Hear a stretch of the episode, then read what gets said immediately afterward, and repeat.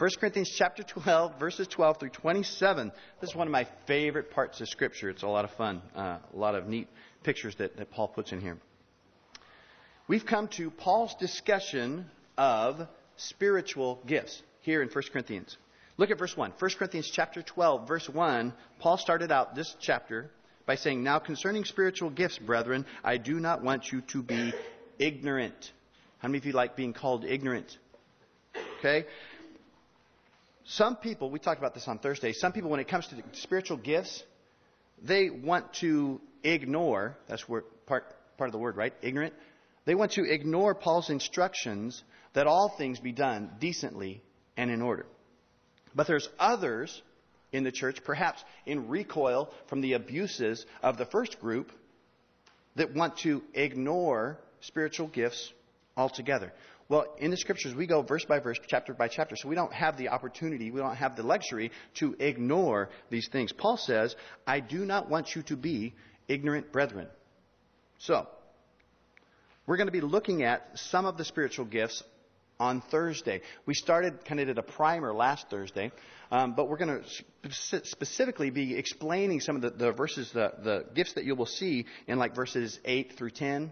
Um, what we're going to find, I promise you, in case you're scared of the spiritual gifts, I promise you what you will discover is that God is a good father who knows how to give good gifts to his children. Jesus says, specifically talking about the Holy Spirit, he says, if, if a, a son, you, how many of you are dads? If Jesus was here today, he would say, How many of you are dads? You know how to give good gifts to your children, right? If one of your children asks for a piece of bread, you will not give him a stone. If one of your children asks for a fish, you will not hand him a serpent. There's nothing spooky or out of control or harmful about the gifts that the Spirit gives when He gives them.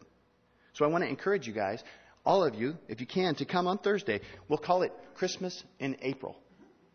Unwrapping the gifts. We're going to discover what gifts I believe have been waiting for you under the tree of Calvary.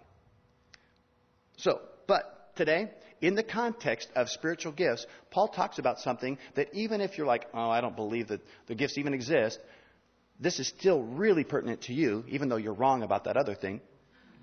This is really pertinent to all of us, and it's uh, talking about living in the body of Christ. Let's get a running start with me. Uh, verse 7 through 11, we're going to read that. Um, and remember, the context is spiritual gifts. I want you to notice verse 7 and verse 11. They are the bookend statements. Verse 7. But the manifestation of the Spirit is given to each one for the profit of all. For to one is given the word of wisdom through the Spirit, to another the word of knowledge through the same Spirit, to another faith by the same Spirit, to another gifts of healings by the same Spirit, to another the working of miracles, to another prophecy, to another discerning of spirits, to another kinds of tongues, to another the interpretation of tongues. Verse 11. But one and the same Spirit works all these things, distributing to each one individually as he wills. Notice the bookends. Verse 7 says, But the manifestation of the Spirit is given to each one for the profit of all. the Holy Spirit shows himself when he manifests himself, it will be in different ways. He gives good gifts, not for the profit of one, not for the profit of someone to stand up and say, Look at me, but for the profit of all. The Holy Spirit, if He chooses to give you a word of knowledge, a word of wisdom, it's not so you can impress your friends. It's not so you can show how spiritual you are. It is for the profit of all. Now look with me at verse 11. But one and the same Spirit works all these things, distributing to each one individually as He wills. What we're going to see all through this chapter, woven throughout this chapter, is this great theme of unity and diversity, or unity in diversity. Now, I know that that sounds like some course that they make you go to at work. But you need to know your boss totally stole it from God. Unity in diversity. It's not some politically correct seminar from human resources. No, it's, it's a beautiful picture about God's human resources. You a picture of the endless creativity of God, and yet there's this order to his creation. no two fingerprints alike, no two snowflakes alike, and yet there is this wonderful order to his creation. Paul compares, as we go through here, the church, us, you guys, the body of Christ, to the human body. Look at verse 12. For as the body, Paul says, is one and has many members, but all the members of that one body, being many, are one body, so also is Christ. Paul compares the church, the body of Christ, to our human bodies. I think you've discovered this. God is a great teacher. And one of the tools of a great teacher is the object lesson. A lesson from an object. Taking an object and teaching a lesson about something you can't see with something you can see. Well, when it comes to unity and diversity, Paul says God has given us a wonderful, portable object lesson. You brought it in with you this morning. It is your body. It's the picture of unity and diversity. Many members, many parts, all of them have a different job to do the eye, the hand, the feet, the nose, the ears, the heart, the duodenum. You don't get to say that very often in church. But each one, each part has its own assignment, has a special ability, but each one is critical to the functioning of the body.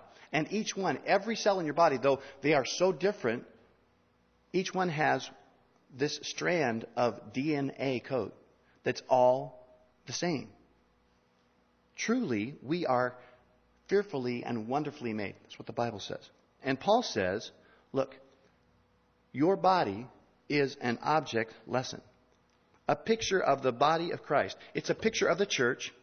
We are the body of Christ. Most of us, hopefully all of us in this room, would agree that Jesus is coming back. It could be today. But until he does, we are his body if he is going to reach out to this dying world, it's going to be through our hands. If he's going to speak to your neighbors about heaven, it's going to be through your lips. Your body is an object lesson. The body of Christ is many members, but just one body. Now, how do you become a part of the body of Christ? Look with me at verse 13.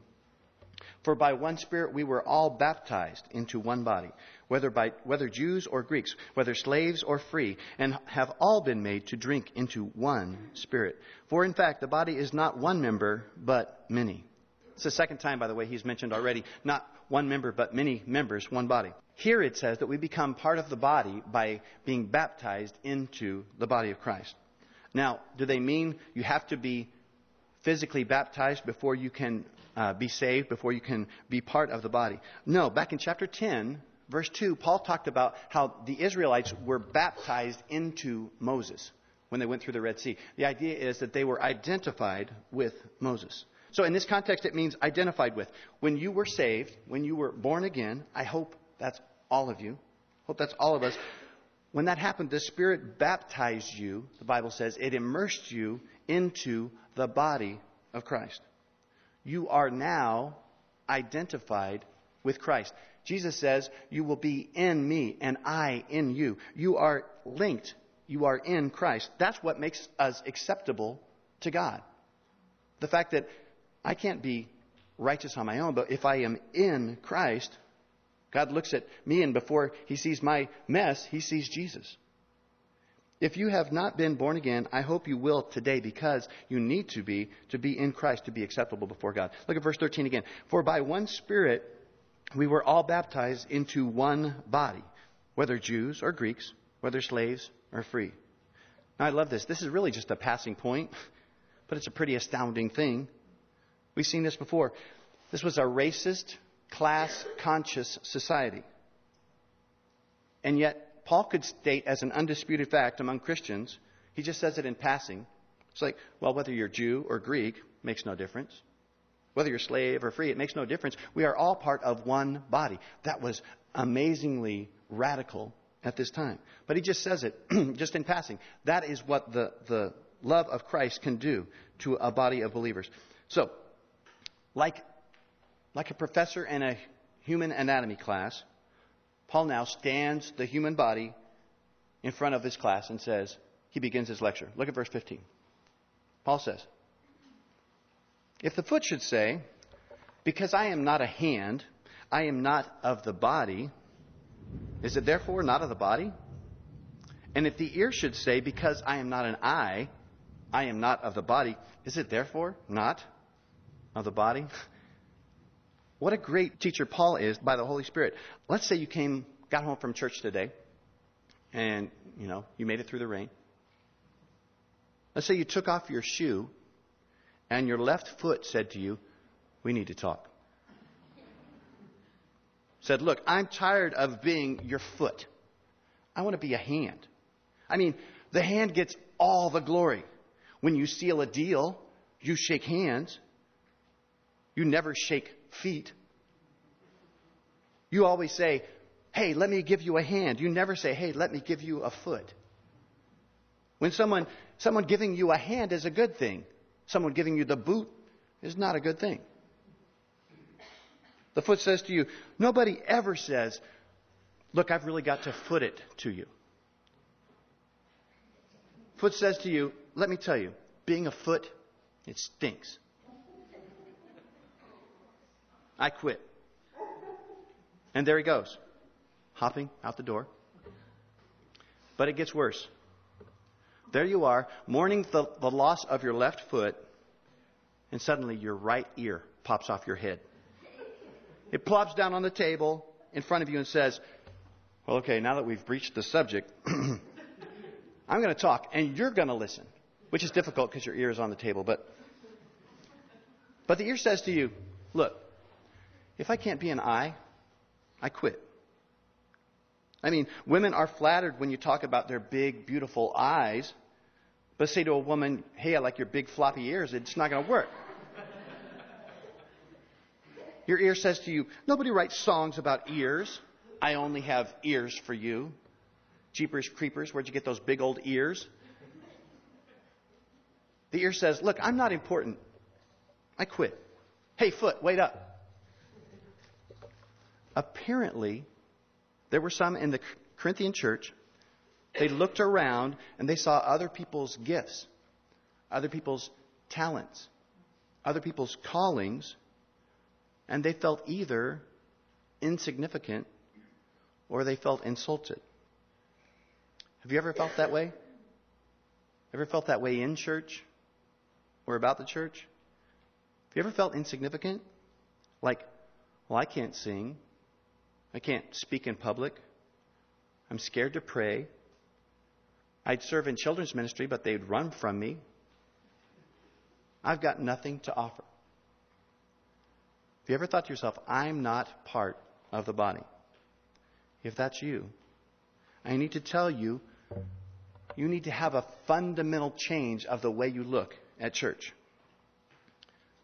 The church is not a building where we come together once a week to do God's business. The church is not an organization where we get together once a week to minister.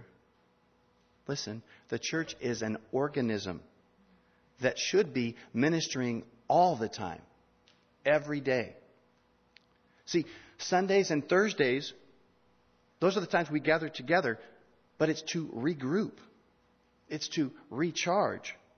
It's to get our marching orders. But the real work of the church is when the body stretches out to your jobs, to your neighborhoods, to your families. Maybe you can't preach a 40 minute, minute sermon. Maybe you wish I couldn't preach a 40 minute sermon. But you can live a 40 year sermon. Hopefully, you're getting the fact that the message is that you are not insignificant. The Bible says right here, you are vital. I believe God, Paul is saying, God is saying, look, you need to receive your gifts. You need to unwrap your gifts. You need to know your gifts. You need to use your gifts as part of the body of Christ, be a vital member. maybe that maybe I'm not talking to you though. Maybe I'm talking now to you if you are instead of insignificant, you feel well insulted. I'm tired of being a foot. I can preach at least as good as that guy. I want to be the mouth. Of course, if that were true, then you'd have foot and mouth disease. But this is, this is important. This is the bane of the church, I think. This is a brilliant strategy of the enemy. Think about it. The, I believe the enemy is saying, okay, I'm going to get as many saints as I can to think that they have no gifts. They have no talent. They have no way to bless the body. And then for the rest of them, I'm going to get those guys, the ones that do know they have gifts, I'm going to get them to despise the gifts that they have and to wonder why they don't have somebody else's gift or calling. Paul answers that, by the way, in verse 17. Look at verse 17. He says, Look, if, if the whole body were an eye, where would be the hearing? If the whole were hearing, where would be the smelling? Now, there's another picture for you.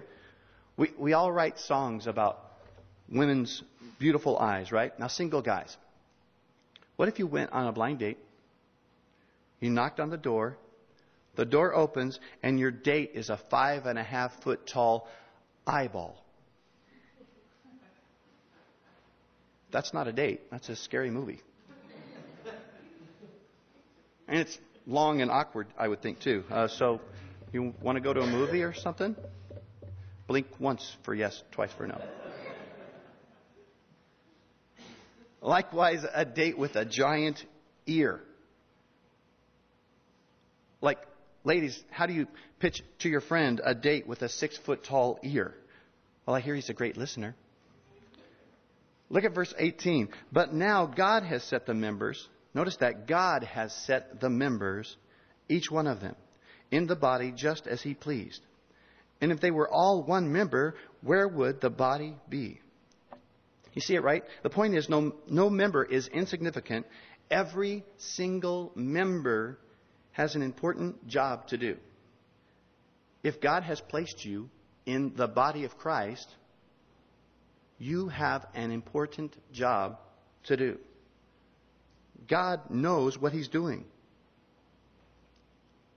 We've had people pass by our church, come in, check it out, leave, say, well, I, I love the teaching. People are great. Worship's not bad. But I'm a single. And you don't have many singles. So I'm going to move on. Or I'm a student. And I'm looking for a place with lots of students. Well, excuse me for saying so. But isn't that precisely the point?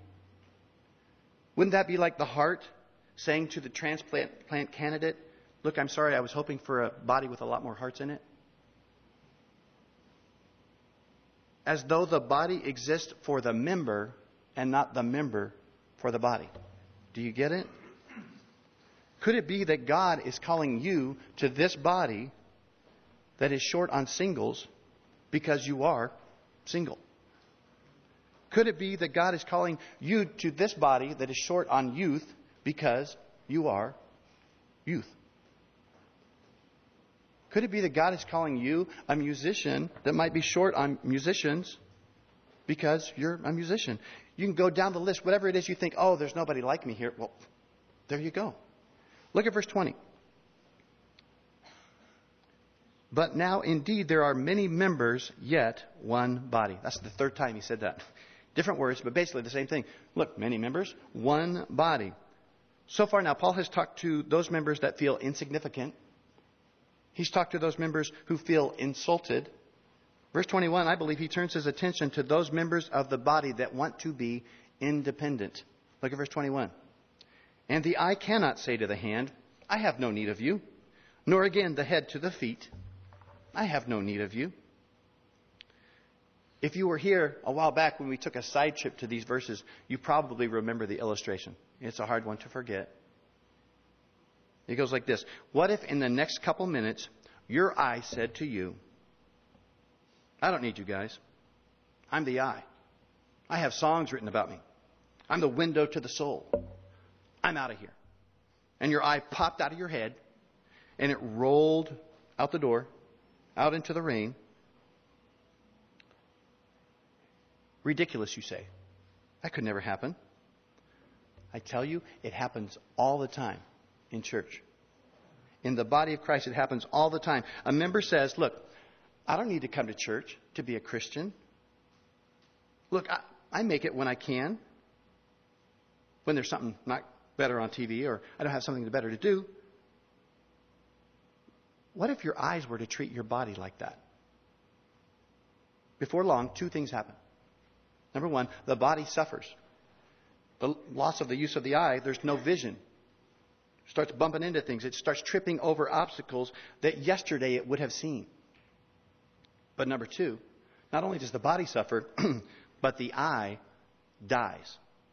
It's cut off from the blood supply, and it won't be very long before that eye dies.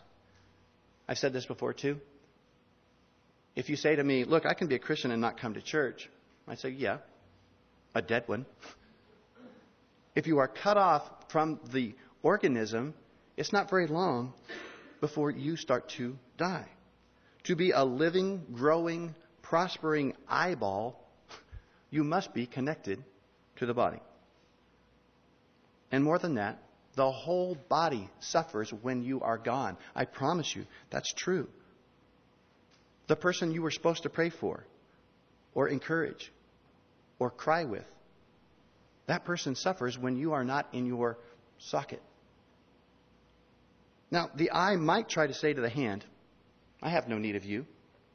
But get something in your eye and try telling that to your hand. Right? The eye says, I don't need you. And then all of a sudden there's a splinter in the eye or whatever. Uh, eye says, Hey, can I get a little help? Hand's like, uh, thought you didn't need me. The head might say to the foot, Look, I don't need you. But remove the head, sit it on a table. In an hour, he'll be saying, uh, Can I get a little help here? No matter how talented you are, or how irritating I am to you, or how irritating the rest of the body is, the point is, you need us. We need you. We need each other. We are stuck together. Sorry. We're stuck together, and the sooner we realize it, the better. Look at verse 22. Paul says, No, much rather, those members of the body which seem to be weaker are necessary. And those members of the body which we think to be less honorable, on these we bestow greater honor. And our unpresentable parts have greater modesty, but our presentable parts have no need. Paul's on a roll here. He's got this, this vision of the body, and now it's like, all right, all these ideas are coming. Again, if you think you are insignificant, or worse yet, that someone else in the body is insignificant, Paul says, look, we, we learn from our unpresentable parts, our less honorable parts. Let's talk about our bellies. Who wants to talk about your belly? No. For most of us, I think it's safe to say, our bellies are less honorable. For most of us, our bellies are downright unpresentable. And yet, we do pay, pay close attention to our bellies. I mean, some have made a science of it. Does this make me look fat? Maybe I should wear black because it's slimming. Or vertical stripes because it draws away the eye. And I hear ladies say these things too.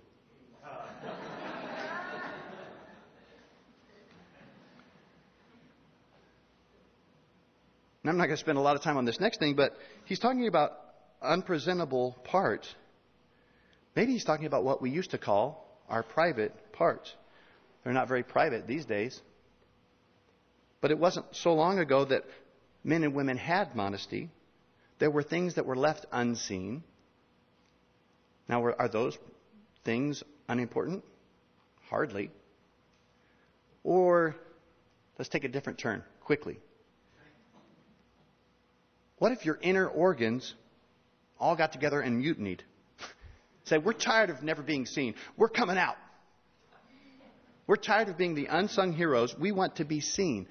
It would not be a pretty thing. The end of verse 24 says, But God composed the body, having given greater honor to that part which lacks it, that there should be no schism in the body, but that the members should have the same care for one another. The word schism there means division. It's like when your legs go north, your top part goes south. I think Paul has pretty much made the point here. A body divided cannot stand. It's just a bad magic trick gone awry. It's a horror to look at. It's not attractive. Paul says we are called to care for one another. He says we must care for one another. Look at verse 26. And if one member suffers, all the members suffer with it. Or if one member is honored, all the members rejoice with it. Now, Paul's saying here, obviously, it's an admonition. It's like, look, we need to look out for each other. If one member is suffering, no matter how insignificant that person feels or you think that person might be, this is an admonition. We need to be caring for one another. But it's more than an admonition. Did you notice? It's actually a statement of fact. Let me put it this way. If you came in today and you are suffering today, it's not that the body of Christ should suffer with you. It's that the body of Christ is suffering with you. Whether anyone cries with you today or prays with you today, the body is suffering. It's just that we can't put a finger on it. We don't know why we're suffering. Does that make sense? If you are suffering today, if you are hurting today, I implore you, for the body to function well, we have to minister to you. How can we minister to you if you don't say, Over here, I need help. I'm hurting. How can we do that unless you will ask for prayer? Verse 27, he says, Now you are the body of Christ. He's talking to the Corinthians, but he's also talking to us. You are the body of Christ and members individually. A body divided is an ugly thing. But a body working together is a thing of beauty. What, what is more beautiful than like a world class athlete? Every fiber, every sinew, every muscle working together to run, to win a race, to make the perfect dive, to make the perfect catch, or a dancer in a ballet, or to play a musical instrument. What is more beautiful than the, the body working together? Now, don't misunderstand me, but when people come into this body, when they come and see this body, I want them to say about our church, what a beautiful body. But it means everybody knowing that they belong, using their gifts, doing what they are called to do. If he's made us one body, it's very clear that he knows what he's doing. Many members, one body.